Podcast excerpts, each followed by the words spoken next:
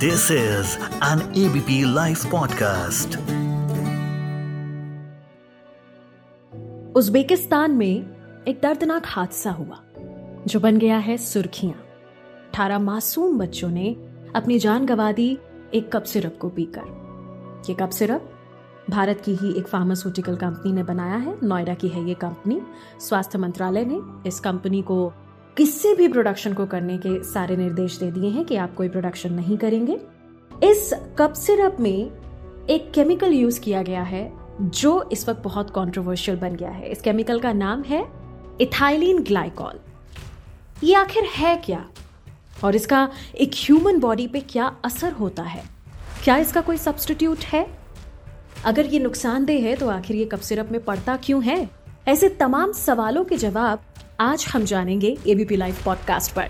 Hello मैं मानसी हूँ आपके साथ लेकर के एफआईआई सिर्फ़ एबीपी लाइव पॉडकास्ट पर जहाँ आज मेरे साथ में जुड़ने जा रहे हैं। प्रोफेसर सर्वेश पालीवाल है। आ, मैं फार्मेसी में विभागाध्यक्ष हूँ और वनस्थली विद्यापीठ से जुड़ा हुआ हूँ। आपका बहुत बहुत शुक्रिया एबीपी लाइव पॉडकास्ट पर जुड़ने के लिए।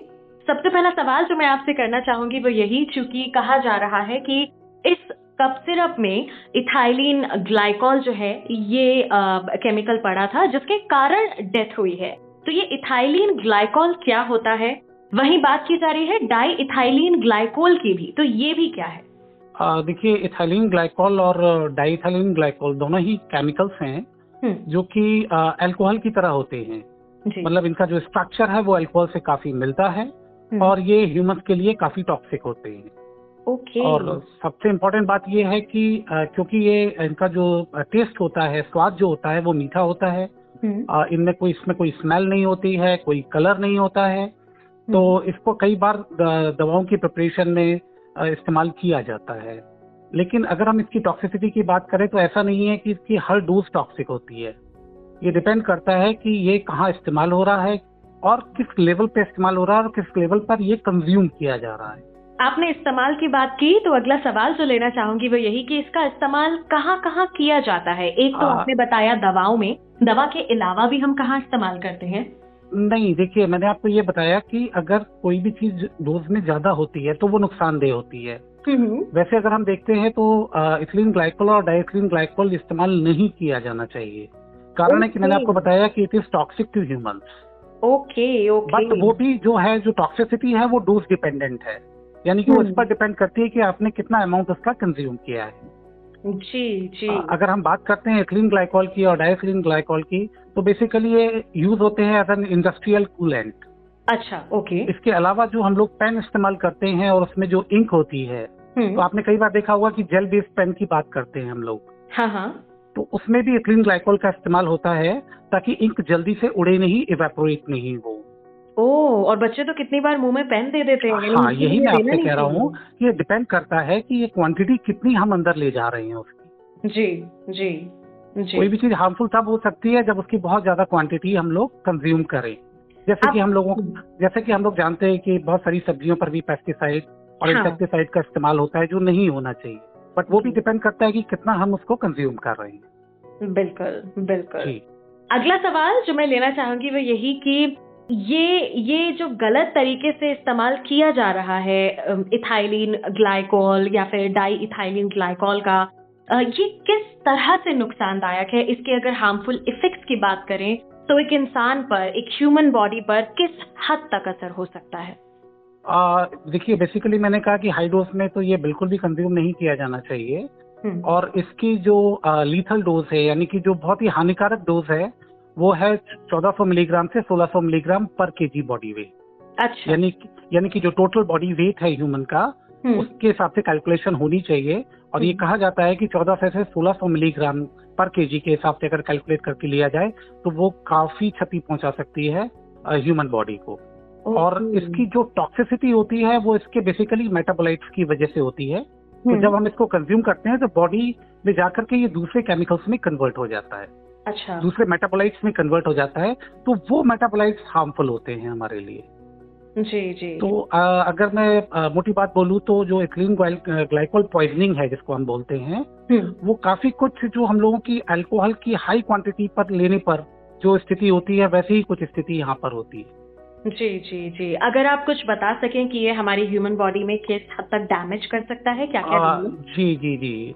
बेसिकली ये जो हमारे शरीर में है इसमें सबसे पहला तो ये हो जाता है कि हमारे मूवमेंट जो है ना वो कंट्रोल के बाहर हो जाते हैं ओके okay. तो आपने अल्कोहल में भी यही देखा होगा कि कभी कोई बहुत ज़्यादा अल्कोहल कंज्यूम कर ले तो उसके मूवमेंट्स वो कंट्रोल नहीं कर पाता है जी उसी तरीके से ड्राउजीनेस मतलब जैसे कि आप अपने होश में नहीं रहते हैं सांस सांस तेज चलती है कई बार ब्लड हम्म। प्रेशर भी बढ़ सकता है हम्म। और कई बार कन्वल्शन भी आ सकते हैं हम्म।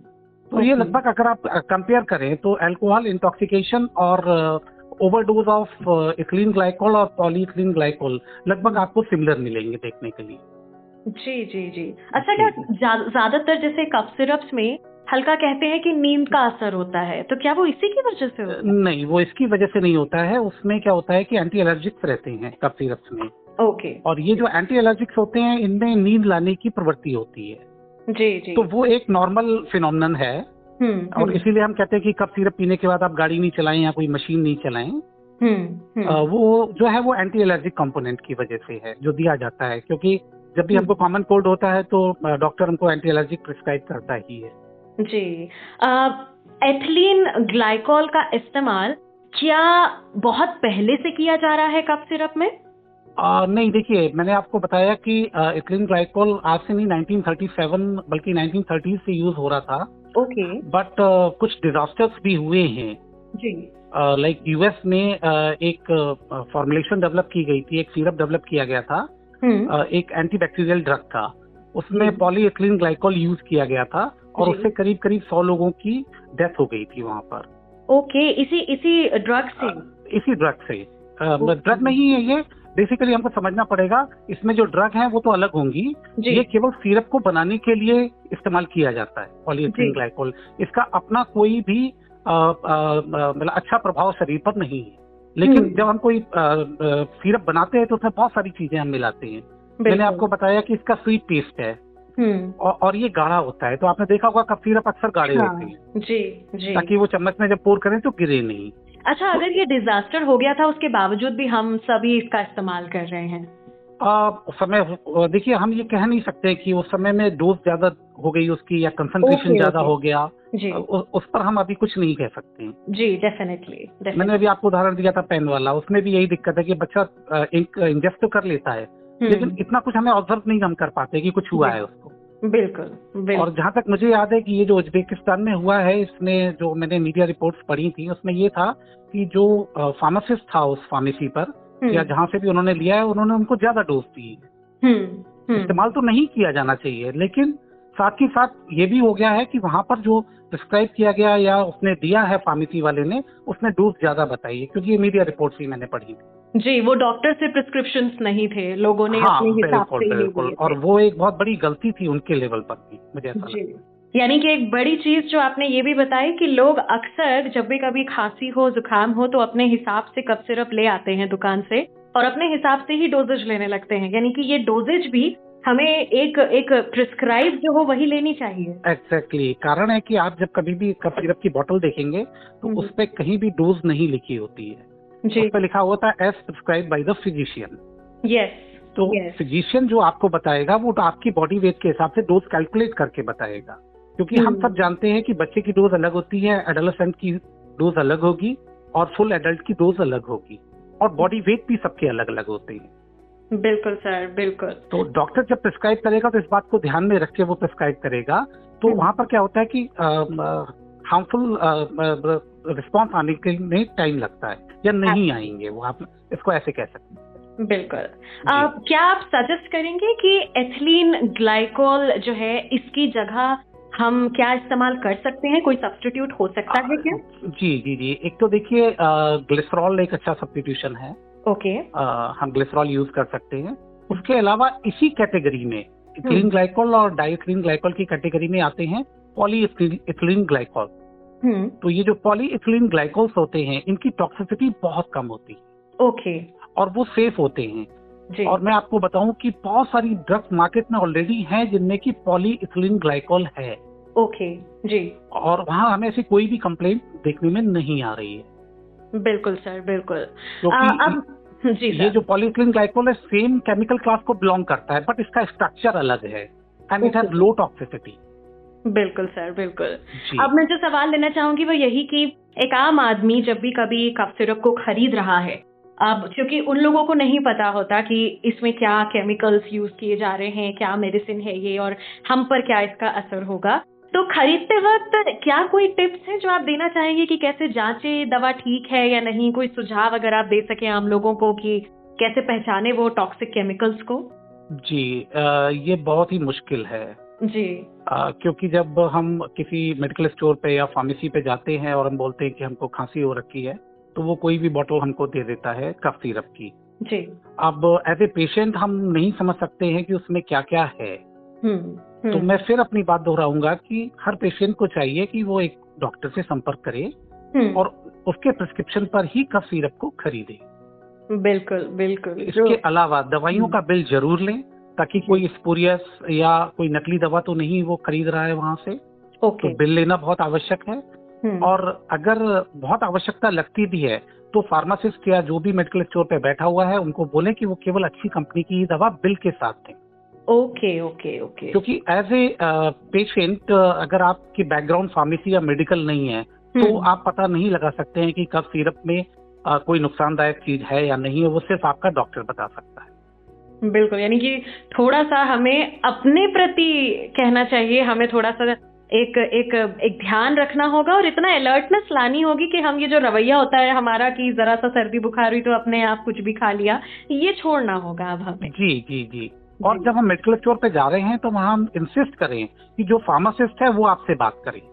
Okay okay. क्योंकि हम्म। और भी इनके सहयोगी वहाँ पर रहते हैं जो हाँ। कि। फार्मेसी बैकग्राउंड के नहीं होते हैं। तो एक फार्मासिस्ट को ये सारी बातें पता रहती हैं। बिल्कुल सर बिल्कुल बिल्कुल। आ, uh, either insist for a pharmacist or should consult a doctor. अब- बिल्कुल सर बिल्कुल। अब जो मैं सवाल लेना चाहूँगी वो यही क्योंकि ऐसे हादसे पहले भी हुए हैं कफ सिरप को लेकर तो पिछले साल भी हुआ था जी। अगर हम गैम्बिया की बात करें तो और अभी उज्बेकिस्तान में हुआ है। कोई फार्मा कंपनी कफ सिरप को ठीक बना रही है या नहीं या कोई भी अगर मेडिसिन या ड्रग अगर बनता भी है तो क्या इनकी जाँच होती है before it it goes for any supply कितनी बॉडीज होती हैं इसको क्लियरेंस देने के लिए? और अगर ऐसे कोई हादसे होते हैं तो इनकी ज़िम्मेदारी अब जैसे फार्मास्यूटिकल जो कंपनी है उसका तो इन्होंने सब अभी बंद करा दिया प्रोडक्शन चलिए वो तो जिम्मेदार हो गई। बट इसके साथ साथ और किस किस की भी ज़िम्मेदारी होती है? देखिए सबसे इम्पोर्टेंट बात मैंने आपको अभी बताई कि जब भी हम कोई प्रोडक्ट खरीद रहे हैं तो अच्छी कंपनी का खरीदना चाहिए। उसका एक कारण है क्योंकि जितनी भी अच्छी फार्मास्यूटिकल कंपनीज़ है they have their own quality control and quality assurance department okay तो उनके यहाँ जो भी प्रोडक्ट बन रहा है उसकी गुणवत्ता की जाँच वो हम्म। पहले तो अपनी मैन्युफैक्चरिंग यूनिट में ही कर लेते हैं। हम्म हम्म। तो पहला तो एक क्वालिटी चेक वहाँ पर हो गया क्योंकि उनके अपने पास उनके क्वालिफाइड लोग होते हैं जो लगातार क्वालिटी को चेक करते रहते हैं। जी जी। दूसरा है आपका state drug control department okay. जो कि आपको परमिशन देता है कोई भी ड्रग को मैन्युफैक्चर करने के लिए चाहे आप। सिरप बना रहे हैं या टैबलेट बना रहे हैं इंजेक्शन बना रहे हैं। हम्म हम्म। और जब हम एक्सपोर्ट की बात करते हैं तो फिर उसमें सेंट्रल गवर्नमेंट का भी रोल आ जाता है like we have central drug standard control organisation CDSCO कहलाता है ये। तो ये सभी गुणवत्ता की जाँच करते हैं और जो हमारा स्टेट ड्रग कंट्रोल डिपार्टमेंट होता है वो भी लगातार इस पर नज़र रखता है वहाँ से सैंपलिंग भी करते रहते हैं हम लोग। हम्म, हम्म, और वो पता लगाते रहते हैं कि भाई ड्रग कहीं स्पोरियस तो नहीं है या जो मार्केट में ड्रग आई है वो सही है या नहीं है। हम्म, तो एक वेल डिफाइंड मैकेनिज्म तो डेवलप्ड है स्टेट लेवल पर भी और सेंट्रल गवर्नमेंट लेवल पर भी डेवलप्ड है वो। बिल्कुल सर बिल्कुल। आपने शुरुआत में बताया कि ऐसा हादसा 1937 में भी हुआ था। अब बात करना चाहूँगी क्या कुछ आंकड़े आप अगर बता सकें कि ऐसी मेडिकल मिस्टेक्स के कारण दुनिया भर में कितनी मौतें होती हैं? हाँ देखिए मैं आपको बताऊँ जो मैंने आपको एग्जांपल दिया था यूनाइटेड स्टेट्स का। हम्म, वर्ल्ड पावर है हम सब जानते हैं वेल डेवलप्ड कंट्री है। हम्म, वहाँ भी 1937 में एक एंटीबैक्टीरियल ड्रग को एक सिरप की फॉर्म में दिया गया था। ओके और उसमें डायथिलीन ग्लाइकोल यूज़ हुआ था। जी। इसकी वजह से अ, काफ़ी कैजुअलिटीज हुई थी वहाँ पर। जी जी। और उसी तरीके से अगर हम देखते हैं तो ये तो हो गया कि डायथिलीन ग्लाइकोल तो एक एडजुवेंट है जो कि अलग से डाला जाता है और दवाओं के अलावा हम्म, उस सिरप को बनाने के लिए। जी। इसके अलावा कई बार ड्रग्स के संग भी ऐसा होता है कि कोई नई ड्रग अगर मार्केट मार्केट में आई है हम्म, तो काफ़ी सालों बाद हमें पता लगता है कि उसमें अ, अ, मतलब वो हमारे लिए नुकसानदेह है। ओके इसी तरीके से सितंबर थर्टी टू थाउज़ेंड फोर को अगर मुझे सही डेट याद है तारीख याद है तो हम्म, एक ड्रग थी रोफिकॉक्सेब जो कि अर्थराइटिस में यूज़ होती थी एज ए पेन किलर उसको जब पेशेंट्स को दिया गया कुछ सालों तक तो देखा गया कि वो हार्ट अटैक और स्ट्रोक को बढ़ा रहा था। हाई डोज में। Okay okay. तो वो भी एक तरीके से डिजास्टर ही था और अगर मुझे सही याद है तो एक बहुत बड़ा डिजास्टर जो हुआ था वो 1957 में हुआ था जर्मनी में। हम्म, जब हम्म, एक ड्रग का नाम था थैलिडोमाइड ठीक है। हम्म, जो कि एंजाइटी को कम करती है और नींद लाने में भी सहयोग देती है। जी। तो जब वो थैलिडोमाइड दी गई पेशेंट्स को उसमें जो प्रेग्नेंट वुमेन थी जब उन्होंने उसको लिया तो उसके बाद जो जब उन्होंने चाइल्ड बर्थ के लिए गए वो तो देखा कि बच्चों में जो उनके मसल्स थे ना उनमें प्रॉब्लम थी लिम्स में प्रॉब्लम हुई थी। ओके। और करीब करीब पाँच हज़ार से सात हज़ार बच्चे अफेक्टेड हुए थे उस टाइम पर। जी जी। क्योंकि लोगों को पता नहीं था कि थैलिडोमाइड जो है वो फीटल डिस्टर्बेंसेस प्रोड्यूस करता है। जी जी। तो ऐसे बहुत सारे उदाहरण हैं। ऐसी एक एंटी डायबिटिक ड्रग थी जो कि 1997 में अप्रूव भी हुई थी हम्म, और उसके तीन साल बाद उसको विड्रॉ कर लिया गया था। बहुत हम्म। अच्छी ड्रग थी वो लेकिन वो लिवर इंजरी प्रोड्यूस कर रही थी। Okay okay. बट जब भी हम ड्रग्स की बात करते हैं तो हमें ध्यान रखना बहुत ज़रूरी है कि केवल एक ड्रग की वजह से कोई ज़रूरी नहीं है कि वो नुकसान हो। जब हम दो या तीन ड्रग्स भी ले रहे हैं तो हो हम्म, सकता है कि एक दूसरे के एक्शन को भी वो अफेक्ट करें और उनकी वजह से भी टॉक्सिसिटी हो सकती है। ओके। इसलिए हमेशा हमेशा ध्यान रखना है हमको। या तो हम कोई भी ड्रग जो ले रहे हैं वो हम एक फिजिशियन से कंसल्ट करके लें हम्म। या एटलीस्ट अगर फिजिशियन अवेलेबल नहीं है तो फार्मासिस्ट से हम ज़रूर कंसल्ट करें। बिल्कुल। आज ये सारी जानकारियाँ देने के लिए आपका बहुत बहुत शुक्रिया Sarvesh sir. Thank you so much ABP live podcast के साथ जुड़ने के लिए। थैंक यू मानसी मैं मानसी हूँ आपके साथ। इस ऑडियो को प्रोड्यूस किया है ललित ने। सुनते रहिए ABP live podcast